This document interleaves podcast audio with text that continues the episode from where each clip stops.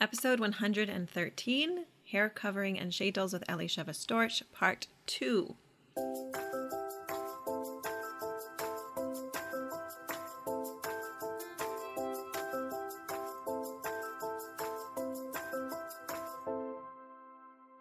Welcome to the First Year Married podcast, where we get real about building the marriage of your dreams.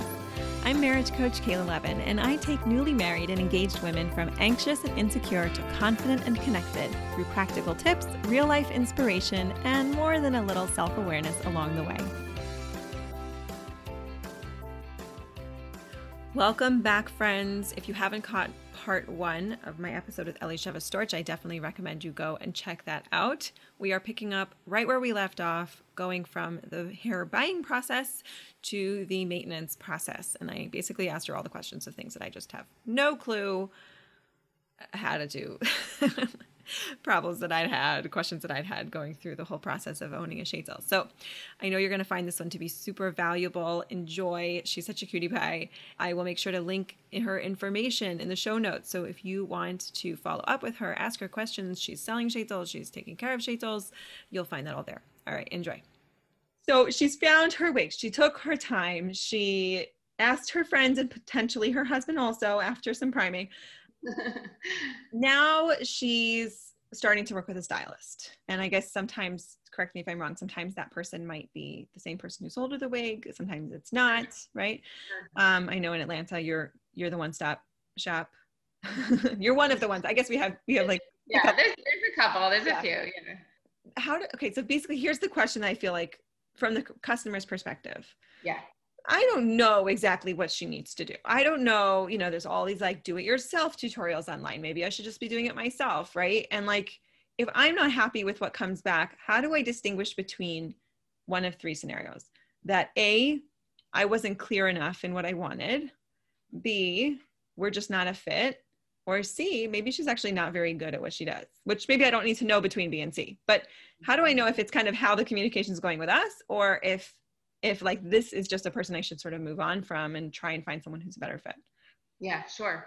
So, I mean, those are all great questions, and it's definitely important in your journey of staying with a wig stylist. Just to be clear, that the longer you're with a wig stylist, meaning kind of like a first date where you're not going to like knock them off after just the first date, everyone says, give it another shot, you know, I would definitely say that about a wig stylist also, because when I get a new customer, I don't automatically know how they wear their wig. I don't automatically know how they like their bangs, where the part lays, what kind of wave they want, right?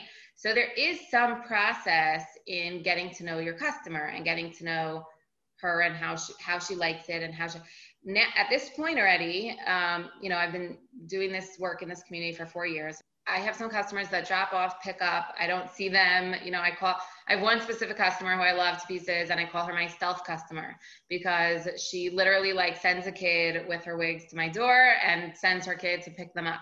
And I know how she likes them done at this point, right? But the first time I did them, did I know exactly? No. And the second time, so the first time she came and we would sit and tweaked it a little bit um, and that's also very important. I always offer the opportunity if you know most of my customers take me up on it for that final touch up where they come they sit in the chair and we just make sure that the bang is looking right and the waves are the way you want them the part is in the right spot.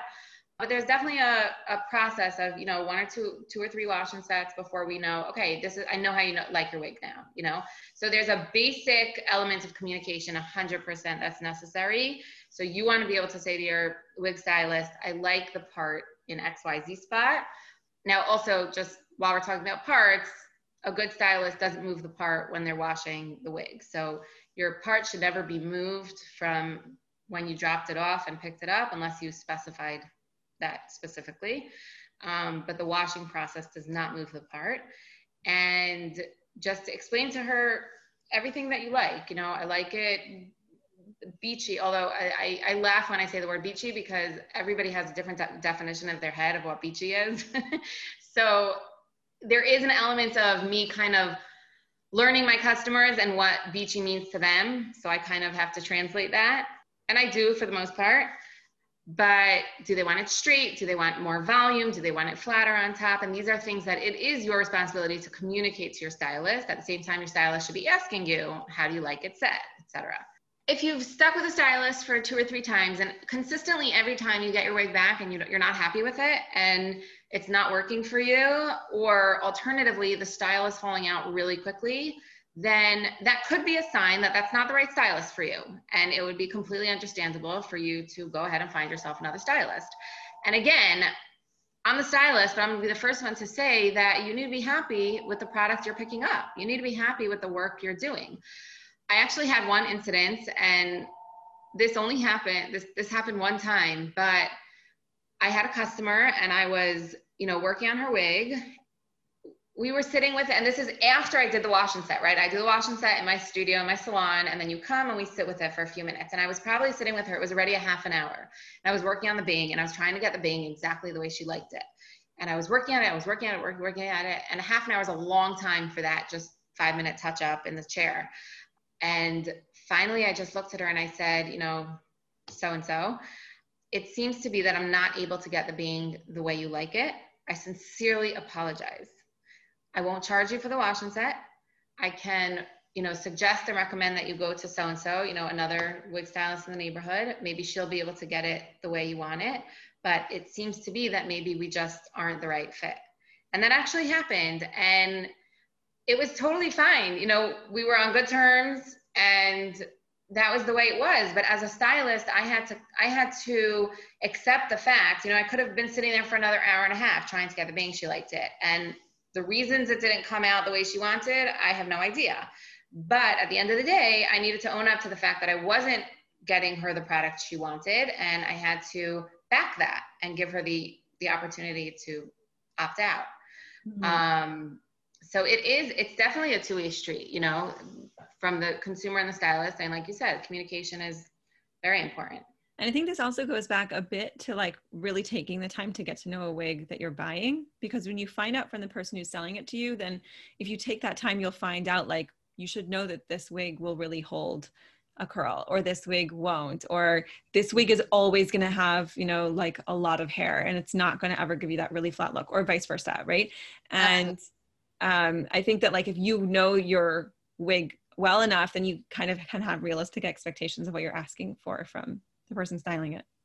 Exactly. Yeah. And and if you again if you come if you purchase your wig with the time and space that you need having been educated like you said uh, a wig that's naturally straight where the hair is naturally straight and it's finer hair it won't hold a curl as well. And if you're looking for a wig to hold a tight wave for a long time then that's not the wig for you you want to find something that's naturally ha- has more coarseness to it because that will hold the wig better another thing I always tell my customers, or I sometimes tell my customers, you're, you're gonna like it the least when you're sitting in the chair because the wear of your wig has a lot to do with your hands. So if you have a bang that you're always brushing out of your your face, then it's going to be trained by your hand moving it out of your face for the next two or three days, right?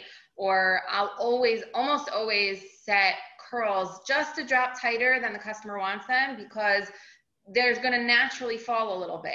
So if you want it to last a good, you know, a few weeks, couple months, whatever it is, then we want to give it that extra hold to begin with, and then give it that time to kind of fall to a place where you really like it. Um, obviously, it shouldn't take two months for it to fall. You want to be able to look in the mirror and love what you see. Um, and that's that's also something I always tell my customers that you need to look in the mirror and you need to see yourself. If you don't see yourself, then we just back to drawing board. Let's keep working on it. I love that. Again, like super simple and really helpful. So I, I feel like I'm putting you on the spot here, but what would you say would be some of the main things that a person who is new to wearing a wig would need to know to like get the most out of it to not destroy it to you know make sure that it can last and she's taking good care of it? Basic maintenance. So you want to, you know, hang up your wig properly on a head, on a styrofoam head or some head, some sort of head like that. Please do not ever hang up your wig on a hook because that can really ruin the cap. So it has to be some sort of molded head shape, you know, like circular, even flat. It just has to be not pointy. oh, this is my wig stylist pet peeve. You don't want to ever put T-pins into the skin top. So the skin top is that U on the top of the head where it looks like skin rather than netting. And you do not want to put pins in there because it can it can puncture a hole, it can rip the skin top, and that is not cheap to fix. Don't leave them in your bathroom. The humidity will kill the, the set. So if you have a master bathroom, whatever it is, put them on your dresser instead. How about I I know this question comes in a lot like how often should I get my wig washed and set? Yeah, that there's definitely a lot of controversy in the wig world about that. Um, the tagline that I was taught was six to eight weeks. I don't actually think between me, you, and the however many people are listening to us here that you need to wash your wig every six to eight weeks. Some of it definitely comes down to personal preference. You know, I have some customers that will wash their wigs every six to eight weeks. They don't like the smell that it starts to get or the kind of oiliness. Um, personally, I actually I don't know if it's a combination of, you know, the shoemakers kids don't have shoes, but I very rarely wash my own wig, mainly because I have the ability, I guess, to just touch it up and run. There, it, it is a balance because the more you're washing it, the more wear it's taking. You know, obviously, you want your wig stylist to make sure that she's washing it properly and correctly, not to ruin it on any level. But at the same time, every wash, there is a, a wash and a wear element to that. So you want to kind of space it out according to your personal preference of how you like to wear it. You know, it's going to depend also, right, on like, do you wear your wig all day long every day and it's your main one and you're wearing it, right? And then if you have three and you're interchanging them or you're wearing scarves most of the time. For sure. Absolutely. The amount that you wear it is definitely going to have to, to play a part in how often you're having it washed and styled for sure. I think this is probably the most practical episode I have ever had. it's like, how do I shampoo my hair? oh my gosh, no, like this is just like, I feel like this is when we just need to let people, like, guys, just ladies that are listening, send this to your friend that is in the middle of this. Like, give her a sense of just like, calm down. Here's what you need to know. It's going to be okay. Yeah. It doesn't have to be hard. Yeah. And listen, at the end of the day, that that's really the bottom line is like, it, it is going to be okay. And, you know, you asked me in the beginning what, um, I forgot how you phrased it what inspires me, what why I'm so passionate about the topic. Yeah. Um, and I'll tell you the truth without detail, obviously, but I before in my pre-Sheitel Macher days, before I was a wig stylist, um, I actually had a very, very traumatic and negative experience after having sent a wig to get washed.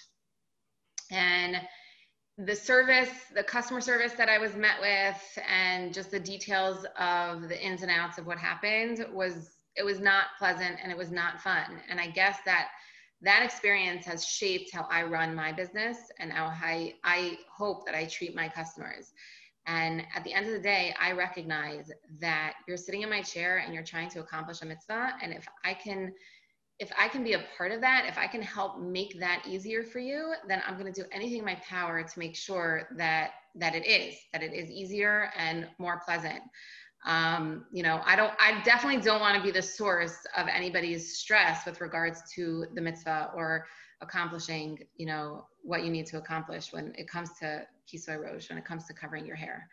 Um, and another and at the same time i you know living in atlanta i have a lot of customers who unlike me did not grow up with the concept of covering your hair and i know kayla you could probably relate to that more. Um, and I literally, I, I, I don't take for granted for a second my exposure, you know, before my marriage and the, the, the, the, the fact that it was a sure thing that I was, that I was going to cover my hair. And when I see my customers that every single day that they put on a sheitel or a scarf or a hat, whatever it is, and I am in awe. I'm in awe of them because I can't even imagine how how much more challenging it is to do this mitzvah every day and to do it happily um, when you didn't have that exposure you know so that that's my passion and that's my that's where i get my inspiration from it's really from my customers it really truly is last year we i had the opportunity to spearhead and bring charlene Aminoff Were you here for that? No. No.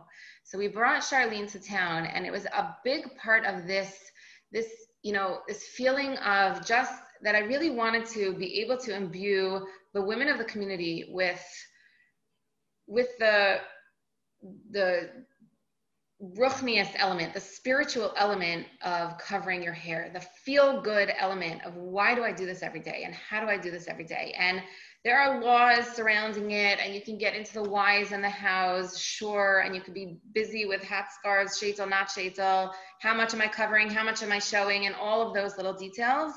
But I really, I really felt it was important for the women of the community to just have that sense, that fresh sense of, you know, emotion around the mitzvah. And if you don't know Charlene's story, we can't get into it now, I think. I, I will it. include, I'll, I'll include a, whatever I can find for her on the episode yeah, yeah, she, because they absolutely should for she sure. Basically, she took on the mitzvah in a moment of prayer to God, watching her daughter suffering. Um, her daughter almost drowned and she was I, I don't want to do a disservice to the story but she watched her daughter drown. Her husband, who is Hatzalah, was doing CPR on her daughter, and she just in that moment basically said, um, she grabbed a scarf, she wrapped it around her head, and she said, "If you let my gali live, I'm gonna continue covering my hair." And and she did, and now you know she's a religious woman, has a beautiful from family, and she actually started a wig company on that premise. Um, but there's just something about stopping and saying, you know, ayaka, right? Like we started, where are you? Where am I in this mitzvah? How am I connecting to it? Um, and if you if you make that choice to just don't worry, be happy, then then you can. You really can. And I think that's so important also for those of us for whom like whether you like you, you grew up with it or like me, you've just been doing it for so long that at this point it's not a question that we can cover our hair all day long, or we can cover our hair and allow it to infuse us with inspiration and connection and spirituality in our daily life right? And that check-in that you're suggesting like allows us to take something that maybe we're just doing anyway and it's just by rote and elevate it and just have that extra awareness. So i know i'm taking a lot of inspiration out of this conversation so thank you so much and i'm sure it's going to translate to our audience as well Awesome. Thank you so, so for much. people, I know like everyone in New York and New Jersey is crying right now. They're going to fly to Atlanta as soon as they're allowed so they can come to you because you. how can people contact you? Where can they find you? Um, Instagram, Elisheva Wigs Atlanta is great. It's on my phone, so it's easy for me to see any messages. You can post my email, my phone number, I'm happy to give you any contact info. All right. So I'll put that in the episode notes if you want to connect with Elisheva over there. You can. Sure. Thank you so much for taking this time. Pleasure. Thank you so much for having me. This was so fun. It was so good to see you. and that's what happens when I just continue schmoozing with a podcast guest and never give my husband a chance to cut off the audio at a normal ending time. So ladies. Thank you so much for listening. I hope you got a lot out of that episode. I'd love to hear from you. You can always email me, Kayla at firstyearmarried.com. You can find me in all the places. And I will be back here next week. I'm so excited to share with you the next podcast episode. It's already recorded, waiting for you, and I think you're going to love it. So, see you back here next week. Bye bye.